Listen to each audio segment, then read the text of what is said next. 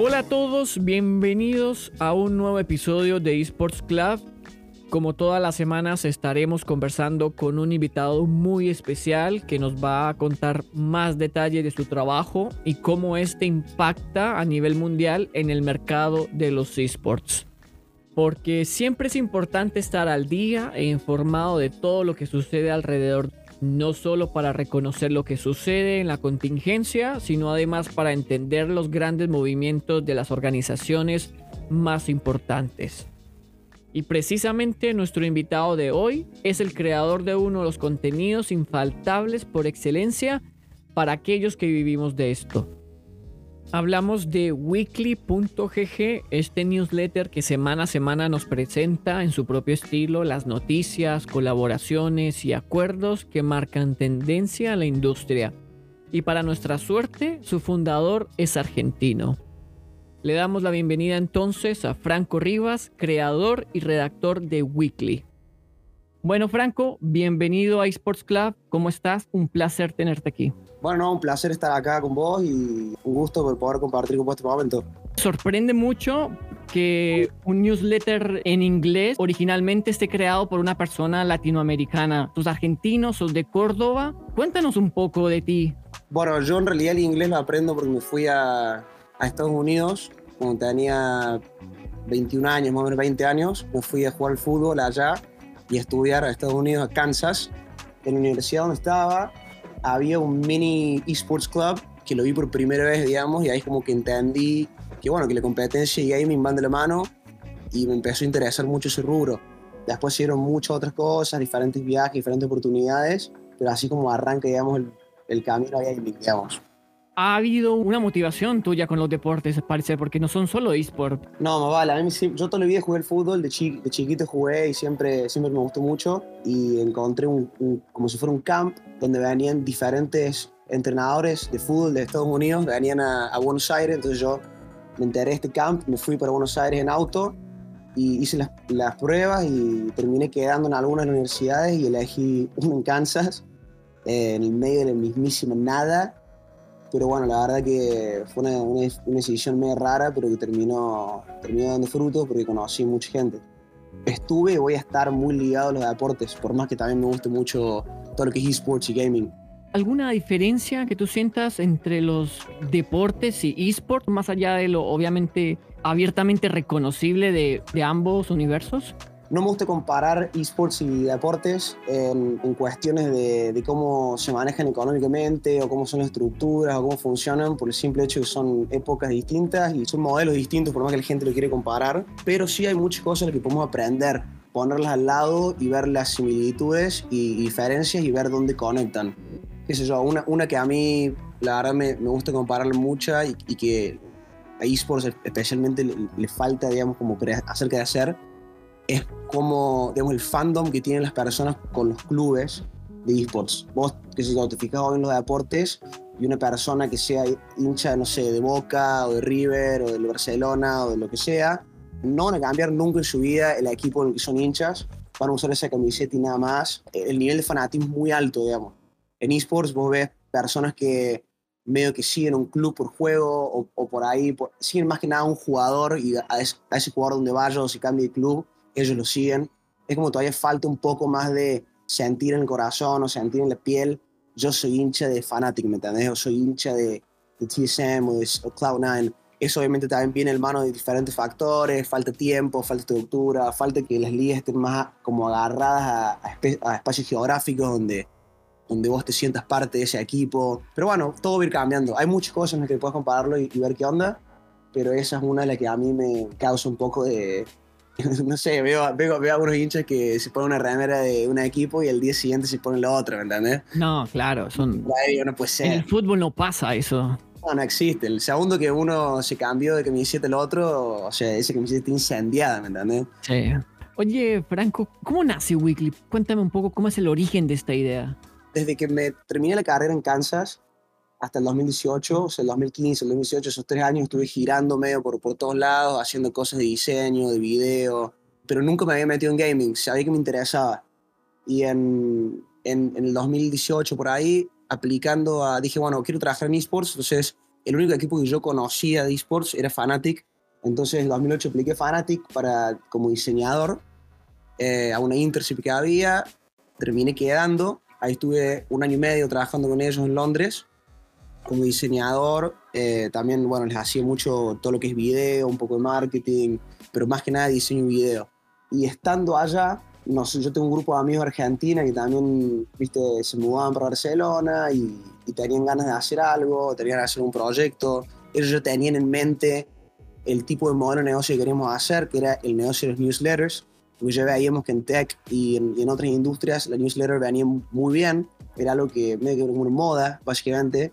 Entonces ahí les dije, mira, yo estoy muy metido en gaming, estoy en Fanatic y tenía ganas de arrancar un proyecto propio en gaming, que hasta ahora no lo había hecho nunca. Entonces ahí con los, con los chicos, mis amigos, dos amigos míos de Argentina, les dije, bueno, dentro de los, de los de diferentes como verticales de newsletter que hagamos, yo puedo arrancar a hacer una en gaming y ustedes encárguense de otras, digamos. Me vine por Argentina en unas vacaciones, nos juntamos nuestros chicos y dijimos, bueno, vamos a hacer una en gaming, otra para como para gente que viaja y otra más relacionada por tech. Entonces lo decidimos hacer, tomamos la decisión, me fui para Barcelona y ahí, bueno, se me ocurrió ponerle weekly.gg a la, a la marca, digamos, y hacer una, una newsletter donde filtre todas las noticias que pasan en gaming, no solamente, digamos, resultados de, de deporte, sino que de, de, diferentes juegos, sino que a mí lo que más me interesaba era las partnerships se pueden llegar a hacer, o, los sponsoreos, las collabs, como las cosas que no se hablan tanto, digamos, que pueden repercutir en un futuro, pero algo directo por newsletter que les llegue gente y quiere leer algo rápido, conciso, eh, gracioso y que, y que les quede en la cabeza, digamos todo un, un, camino, toda una experiencia detrás de todo eso. Se nota que encontraste una necesidad en la industria, la aprovechaste y, y, la ejecutaste muy bien, porque hasta el día de hoy Weekly es algo indispensable para aquellas personas que trabajamos en la industria de los esports, slash gaming, para entender tal y como, como tú dices, lo que sucede. Recuerdo que mm, a principios de este año nos llegó a todos es la sorpresa de que anunciaste que iba a ser el último newsletter. ¿Qué pasó exactamente en ese momento? ¿Cómo, ¿Cómo se toma una decisión después de tantos años, de tanto invertir también cabeza? So, Weekly es, un proyecto, si uno lo ve desde arriba, Weekly es un proyecto de pasión, un proyecto que yo lo agarro como, o sea, trabajo barra hobby, donde sabía que había gente que le interesaba el proyecto y, le gustaba tenerlo semana a semana. Lamentablemente tuvo una vida monetaria no alta en, los en, el primer año y medio, dos, el primer año, digamos. Al principio, cuando arrancamos Weekly, tenía un modelo distinto en el cual sí hacía plata, le iba bien, pero cuando enfocamos al contenido, a la newsletter, al crecimiento, también en la misma vez es el momento que nosotros nos separamos y yo además tenía eh, otros trabajos, entonces era muy complicado yo solo trabajándola con los tiempos, conexiones, con lo que haces, era complicado como hacer lo que se sostenga monetariamente. Pero lo seguía haciendo. Entonces lo seguía haciendo por un año y medio más porque me parecía que las conexiones que me estaba dando eran muy fuertes, la gente que lo lee, gente que está muy metida en, la industria, digamos, gente que lo maneja básicamente, qué sé yo, inversores, dueños de equipos, gente que está metida en, en sponsors, gente muy interesante. Entonces lo vi como un hobby, lo vi como algo de, bueno, le meto el trabajo igual, por más que, que, lleve tiempo, por más que, que, sea un sacrificio, yo creo que a largo plazo puede llegar a funcionar, puede llegar a ser algo que pueda andar, digamos. Además, a mí me divertía hacerlo también porque me mantenía informado en todo lo que es la industria. Porque si yo dejaba de hacer weekly, igual iba a querer estar interesado en, en seguir qué hay en gaming, digamos, qué está pasando en esta industria, a dónde, a dónde va, por dónde viene. Entonces, ya que estoy interesado, también lo puedo hacer. Lo seguía haciendo por un, mes, por un año y medio y en un momento estuve trabajando mucho en video con diferentes equipos, entonces medio como que los tiempos ya se me acortaron demasiado, ya no podía, estaba, estaba alargando ediciones weekly que a mí no me gustaban, que eran como cortas, no, no estaban brindando lo que brindaba antes, entonces antes de, de hacer un producto que no esté bueno, la verdad que fui sincero, encima yo, qué sé yo, cuando tomé, siempre que tomé decisiones weekly, siempre fui muy sincero con la, con la gente que lo, lee y se lo comunica tal cual como son las cosas, digamos. Entonces, yo pensé que, bueno, dije, ya no da para más dar un producto que, no, que no era lo que era antes, así que prefiero, prefiero cortarlo de raíz, digamos, y, bueno, y ver qué pasa. Y en el momento que dije eso, no sé, me llegaron, por suerte me llegaron un montón, montón de, de mensajes, emails de personas que leían, capaz que antes no se comunicaban tanto, y muchísimo, muchísima gente viéndole vuelta o, dándome ideas para, digamos, que siga el tiempo, cómo hacemos mm. para mantener el weekly, para que siga funcionando. Y la verdad que nada, fue una emoción gigante porque, qué sé yo, es gente que, que por ahí no se comunica tanto durante dos años y de repente cuando, cuando se va, yo pensaba que bueno, no pasa nada, digamos, se, se va weekly, van a encontrar otra forma de encontrar, de ver este producto, de encontrar noticias y dentro de esa ola de apoyo aparecen diferentes opciones, opciones que, por ejemplo, quieren comprarla a, la marca, comprarla y contratarme a mí para, para seguir escribiéndola, o simplemente, qué sé yo, invertir y seguirla yo solo y trabajarla en growth. Y en ese momento puse todo sobre la mesa y la que a mí más me, me gustó fue, fue Dexerto. Dexerto la verdad que tiene gente muy copada laburando ahí. Dueños de Exerto también me caen muy bien. Son gente que, que, apoyan mucho a este tipo de proyectos. Gente muy buena onda para, para trabajar, digamos. Y además está, es una empresa de noticias, básicamente una de las más grandes del mundo en cuestión de gaming. Mm. Entonces, me, ya que es medio el mismo rubro, y hablé con ellos y fueron con los que, con los que más conecté cuando hablé, cuando tuvimos los calls, pegamos mucha buena onda y, y bueno, decidí ir con ellos. Todo un viaje desde la creación, la ideación también de, este newsletter hasta lo que es hoy, algo sumamente indispensable. Tal y como tú dices, de Exerto es una plataforma mundial de noticias dedicada también a la industria gaming e esports. Si uno quiere informarse acerca de algo, claramente de Exerto yo creo que es una de las grandes opciones. Y ahora, además, tiene a Weekly como una extensión eh, de sí. ¿Por dónde pasó la, la elección de esto? No por otra opción. Mi objetivo era, no importa de qué manera es la venta, yo quiero seguir haciéndola, quiero seguir, digamos, trabajándola y creo que si voy a trabajar con un newsletter, digamos, y voy a seguir trabajando, claramente voy a trabajar con, con gente nueva. A mí lo que más me importa siempre es cómo es personalmente la gente con la que voy a trabajar. La verdad que, por suerte, una de las cosas que tengo es que me, doy cuenta rápido de, gente genuina, gente que, son buena onda, gente con la, que, con la que conecto. Si viene alguien, pone plata y punto, por más que sea más plata la que pongan o menos, lo que sea, yo la verdad que no, no me mueve tanto eso, me mueve mucho más que venga alguien con, un, con personalidad, con interés, con buena onda, donde claramente podemos hacer cosas juntos con Weekly y capaz podemos hacer cosas otras cosas, otros proyectos juntos también. Ese fue el punto número uno. El punto número dos, porque ellos ya están metidos en todo lo que es noticias. No hubo mucha gente que puso, digamos, viniendo de las noticias, que, puso una oferta. Y bueno, básicamente esas dos. Hablando un poco ya de cómo se crea semana a semana, cómo se define la pauta, los temas o la línea editorial, ¿cómo es el detrás de? Me hace acordar otro punto de por qué elegí Exerto, es porque ellos no interfieren en ningún punto editorial que yo quiera llegar a hacer. Entonces el proceso que yo usaba antes es el mismo que uso ahora. No estoy censurado de ningún tipo, yo puedo hablar lo que quiera y como quiera, digamos.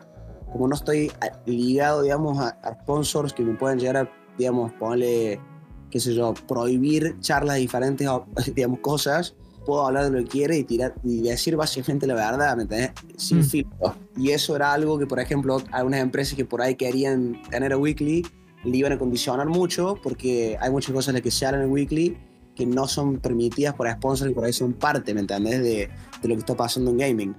Entonces, nada, el proceso básicamente es un proceso donde yo generalmente se manda el jueves, entonces yo un par de días antes, uno o dos días antes, hago un research de todo lo que pasó en la semana, de lo que pasa, lo que no, generalmente Twitter es un, lugar grande o Reddit de lo que está pasando, junto todo, todo, todo, todo, y después de ahí me fijo lo que, a mí me lo que yo creo que me, interesa a mí y le puede interesar a la gente que lee Weekly. De esas cosas, lo que tiene Weekly es que como se manda una vez a, cada jueves o cada fin de semana, obviamente son noticias que ya pasaron. Weekly hago lo que, lo que le da a la gente no es la primicia de la noticia, sino te da todo lo que pasó, pero si te perdiste algo, en una manera como concisa, fácil de, de leer, con un tono en el cual la idea es que, además de que aprendas o veas lo que está pasando, también sea gracioso o, tengas, o te diviertas también leyéndolo. La estructura de, la, de, de Weekly está dividida en, como dijiste, Beer Talk. El principio es como agarramos un, agarro un tema en, en particular que pasó en la semana, donde, sale, donde escribo un poco más, y el resto son todos más como links y más como, como resúmenes de cada, de, de cada otra noticia que por ahí pueden interesar. Tiene distintas secciones, ¿no? Cuando hago el research, me fijo todo lo que pasó y si hay algo en común o algo que me parece que esté bueno para hablar, para debatir, para medio como tratar de, de trabajar un poco en la cabeza de todos, a ver cómo, cómo, cómo, cómo solucionar un problema, más que nada, me ubico sobre eso, ¿me entendés? Entonces, por ejemplo, si la semana pasada hubo muchos sponsorships tratando de conectar gaming con cripto, entonces trato de hablar sobre eso, facilitar, digamos, que dónde estamos, comparándolo los dos y ver qué pasa, compararlo con otras industrias. Es medio un proceso donde lo hago uno o dos días antes de largarlo. ¿Y esto lo haces solo? ¿Tienes una persona que también te colabora en el diseño, en la búsqueda? No, lo hago todo solo. Soy medio barra diseñador, entonces todo el diseño lo hago yo, el research escribirlo también. Eh, hay una persona que sí me ayuda ahora, que desde que estoy con la Exerto, que se llama Adam Fitch, que es un maestro, es un, en mi opinión uno de los mejores periodistas que tiene esports eh, que trabaja para Exerto, él se encarga de, de, largar y hacer todas noticias relacionadas a los negocios. Entonces le, le hicimos como un, una mini sección dentro del newsletter que se llama Strictly Biz, donde él hace como una mini beer talk hablando de algún tema relacionado a business en, en esports y lo desarrolla ahí y también a la newsletter en general le hace como un como un check de que toda la ortografía esté bien, digamos. Claro, es necesario, es necesario. Sí, imagínate, yo no soy, no soy periodista, no soy escritor tampoco y, y, y, y el inglés es mi segundo idioma, entonces imagínate las barbaridades que puede llegar ahí. Y bueno, viene, viene Adam me da una mano y me cambia un par de cosas, solamente de ortografía, digamos, y bueno, y pone su sección, pero el resto lo hago, lo hago todo yo. ¿Cómo se percibe Weekly desde afuera? ¿Cuáles son los comentarios que tú has recibido eh, por parte de, o que más recibes eh, semana a semana acerca de lo que tú haces? Me imagino que, tal y como tú comentaste, hay mucha gente importante que está suscrita. ¿Cuál crees que es el valor actual de Weekly la industria? Internacionalmente yo creo que la verdad la, la gente el, el, que la lee, que la lee hace mucho más que nada, el valor principal que por ahí cuando, qué sé yo, te mandan un mensaje privado diciéndote, che, que bueno estuvo hoy la newsletter. Más que nada lo que más le gusta a ellos es la... como no agregarle un filtro corporativo a todo lo que se escribe. Yo creo que el valor que da Weekly hoy es lo que no tiene una, una empresa de noticias que está ligada a sponsors, como hablamos antes, donde vos no podés poner lo que querés. Al leer Weekly es como que sentís una relación uno a uno.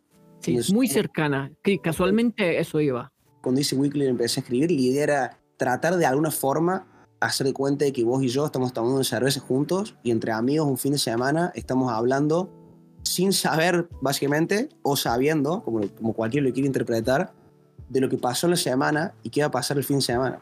Y es que las charlas de amigos así abiertas son al fin, en mi opinión, son al fin lo que, donde vos más aprendes o, donde más te queda la información, en vez de ir a, a, una página y leerte un artículo gigante donde por ahí está muy ligado a, a cosas donde tenés que entender situaciones que no te gusta leer, digamos. Pero, pero bueno, fue siempre ligada a eso, a, un idioma informal, relación entre el que escribe y el que lee. Y muchas personas les gustó eso. Y el, feedback que te dan es muy simple. O sea, no es, no vienen y te dicen qué increíble el análisis que hiciste sobre eso. Para nada. O sea, va más por el lado de qué bueno el que hablaste, la verdad que no, no lo había pensado de esa forma. ¿Qué te parece esto? Y, y, por ahí, ¿me entendés? Como que la gente también tiene ganas de dar su, su opinión en lo que se dijo en el Beer Talk o en el collab o lo que sea. Y ahí me pongo a hablar yo con ellos, ¿me entendés? Como que yo siempre también fui muy abierto a cualquier persona que se contacte por Weekly, siempre darle la oportunidad de, conocernos. O sea, no me importa quién seas, de dónde vengas o qué idioma hables. Siempre que alguien quiera hacer una call conmigo, le tengo. Siempre que alguien quiera juntarnos, si estamos en el mismo lugar físico, nos juntamos. Trato de hacerlo bastante personal y a la gente le gusta eso. Sí, yo creo que a mucha gente nos gusta particularmente ese estilo tan informal, casual que de tu redacción, de tu contenido, porque uno siente que un amigo te está explicando esto y no te lo está explicando eh, con tecnicismos, no te lo está explicando para, tal y como tú dices, venderte algo, una marca, un sponsor o, o una noticia, sino para contarte de algo, porque quiere uno, informarte, dos, educarte de alguna manera que tú sepas por qué estamos hablando de esto. Y tercero, entretenerte, ver también todas estas estos agregados eh, visuales, eh, hasta los emojis que se utilizan. Hay una intención detrás de todo esto. Y yo creo que finalmente este conjunto de características hace que Weekly sea un producto muy deseado y muy consumido. A mí lo que más me, más me gustó de todo esto, en realidad, porque Weekly es, una, es un, obviamente está en inglés, entonces la mayoría de la gente que lo lee es gente de Estados Unidos o de Europa. Y tiene su, tiene su, su parte de Sudamérica que lo lee, pero que no es tan grande comparado con los otros. Y yo no sabía, la verdad, que había gente tan interesada de, de Sudamérica leyéndolo.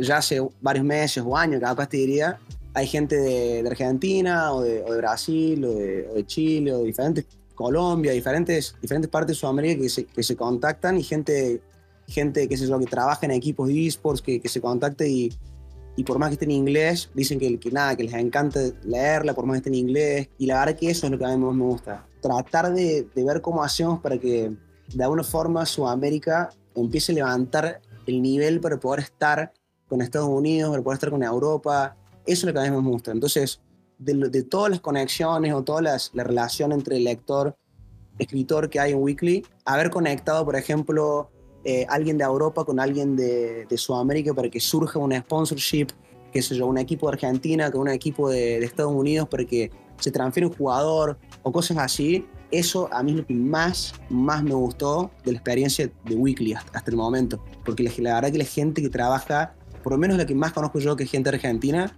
que trabaja en, en esports y en gaming en general, son gente que no la tiene fácil porque, o sea, no, la verdad que la plata destinada a gaming no, no abunda, eh, es complicado, por más que sea mínima, dar una mano mínima a la gente acá en Argentina, es, un, es la verdad que a mí me encanta.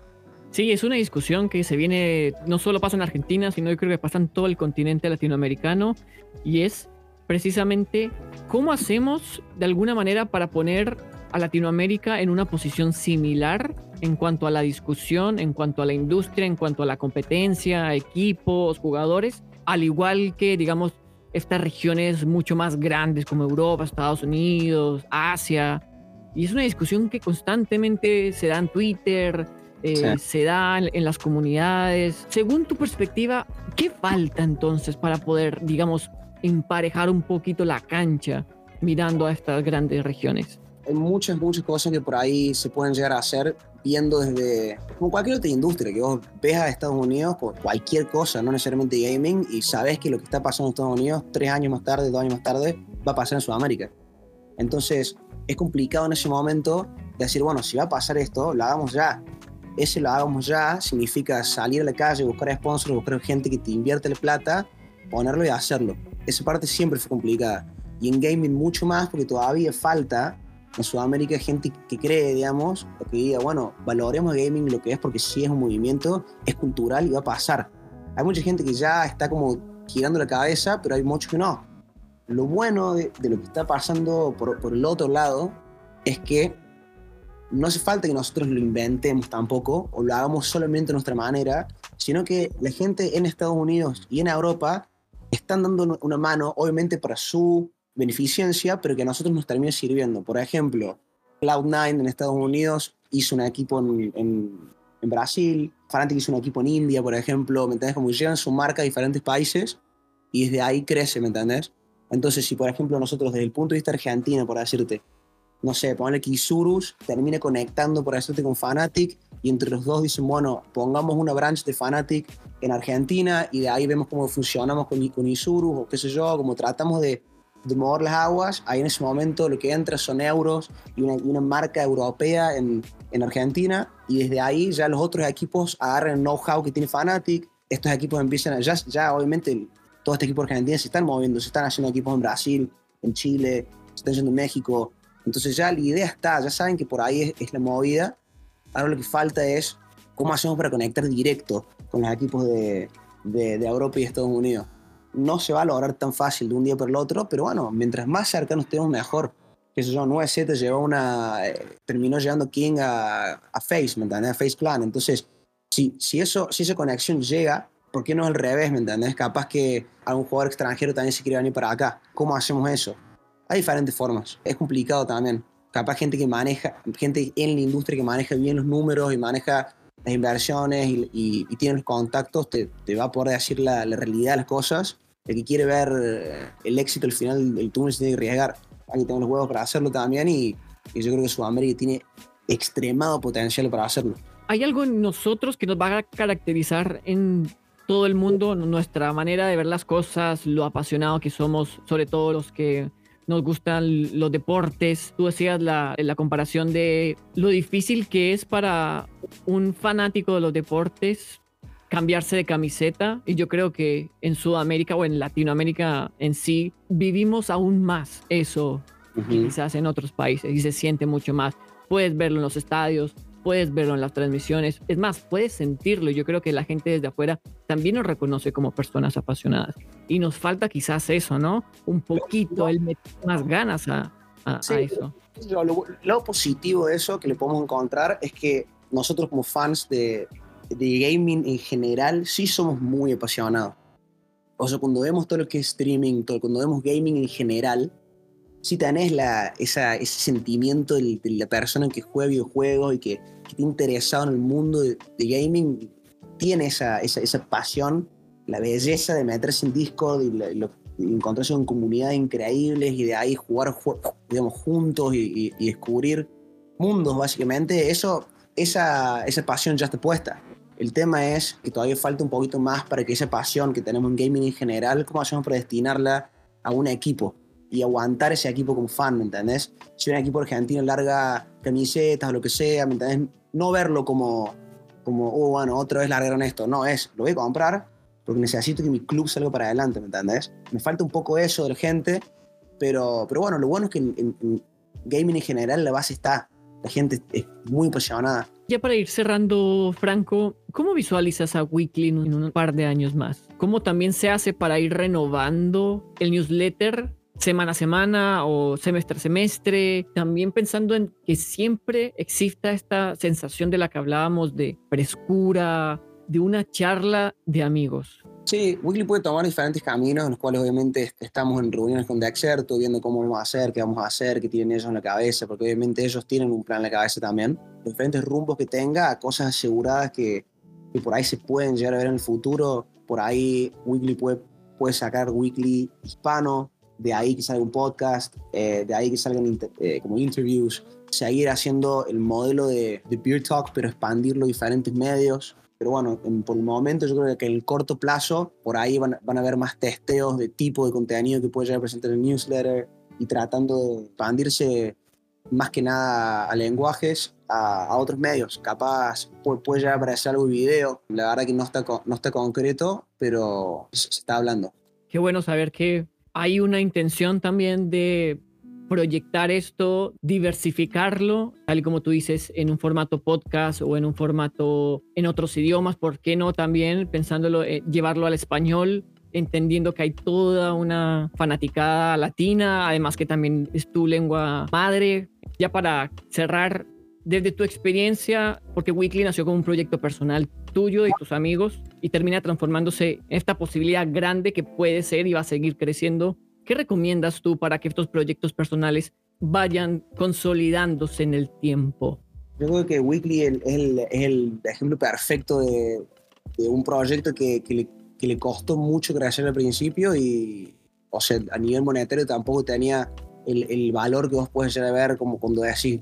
Lo único que siempre fue constante en todo el proceso de los dos años y medio que, que Weekly tuvo fue siempre destinado a... Esto es una, una pasión que, que tengo, que lo tomo medio como hobby, que lo voy a hacer consistente. O sea, no, no, no va a haber una sola semana que, que no postee algo. Weekly creció por boca a boca, básicamente. Que eso creció orgánicamente, al fin y al cabo. Entonces, nada, yo, si hay personas que están tratando de hacer proyectos similares o, o diferentes rubros dentro de gaming, por un lado, decirles, recomendarles eso. Si, si pueden juntarse con amigos o con gente que, que esté en la misma sintonía para trabajarlo juntos es la mejor, mejor manera de hacerlo. Si es algo que les apasiona, es lo que más les mueve trabajar en ello, obviamente tenés que ir por ese lado. Ser consistente a full, no saltarse en una semana, eso es lo único que te mantiene, digamos, la cabeza activa en, en dar contenido y no, no perder de vista, digamos, el, el objetivo a corto y largo plazo. Y obviamente ser buena persona. La persona que pueda ayudar, ayudarla. Y la persona que te ayudó, obviamente... Devolverle la mano. Guardarte, claro. Obvio. Franco, agradecemos mucho, agradezco mucho tu tiempo, tu experiencia, tu atención aquí en el programa. Siempre bienvenido a iSports Club, a charlar, a saber un poquito más de las personas que finalmente son los creadores de muchas grandes ideas y bueno saber y reconocer que tenemos a un compatriota latinoamericano detrás de esta gran idea que es weekly.gg. Obviamente te dejo la, una invitación para una próxima ocasión, para que sigamos charlando, nos tomemos una cervecita, podamos vernos y qué sé yo, charlar un poco más acerca de esto que tanto nos apasiona y nos gusta que son los esports y la industria del, del gaming antes de irme quería dejar, obviamente, gracias por, por, invitarme al podcast. Cuando quieran, lo hacemos vuelta. Y obviamente, como estemos cerca nosotros, nos juntamos a tomar una birra. Eh, dejar por último que, que, yo en este momento estoy en Argentina. Eh, o sea que si hay gente en Argentina que, que lee Weekly, está escuchando esto y tiene ganas de juntarse, hablar sobre gaming, lo que sea, que no, no se reserve y, y, mande un, mail o un mensaje de una y nos vamos a juntar. Gente que por ahí esté metida en la industria en Sudamérica y tenga ganas de de contactarse, que lo haga. Yo la verdad siempre estoy abierto a todo, a conocer gente más que nada. Así que Weekly está abierto para, más que nada para Sudamérica, para que, que podamos sacarlo para adelante. Muchas gracias Franco por tu tiempo, nos vemos en una siguiente ocasión. Lo que nos contó Franco demuestra cómo una simple idea bien ejecutada puede resonar en muchas personas sin importar su trabajo, idioma o qué hacer dentro de los esports. Aquellos contenidos con una mirada global pero sencilla son aún más valiosos si se les suma una perspectiva humana. Al final y al cabo, muchos de nosotros somos ese amigo del grupo que vive y se apasiona con estas noticias e hitos que muchas veces cambian el foco de nuestro trabajo y nos invitan a reflexionar sobre el horizonte de la industria. Esto fue todo por este episodio. No se olviden de seguir a eSports Club en su plataforma favorita nos pueden encontrar todas las semanas en Spotify, Apple y Google Podcast con una nueva conversación. Muchas gracias y hasta la próxima.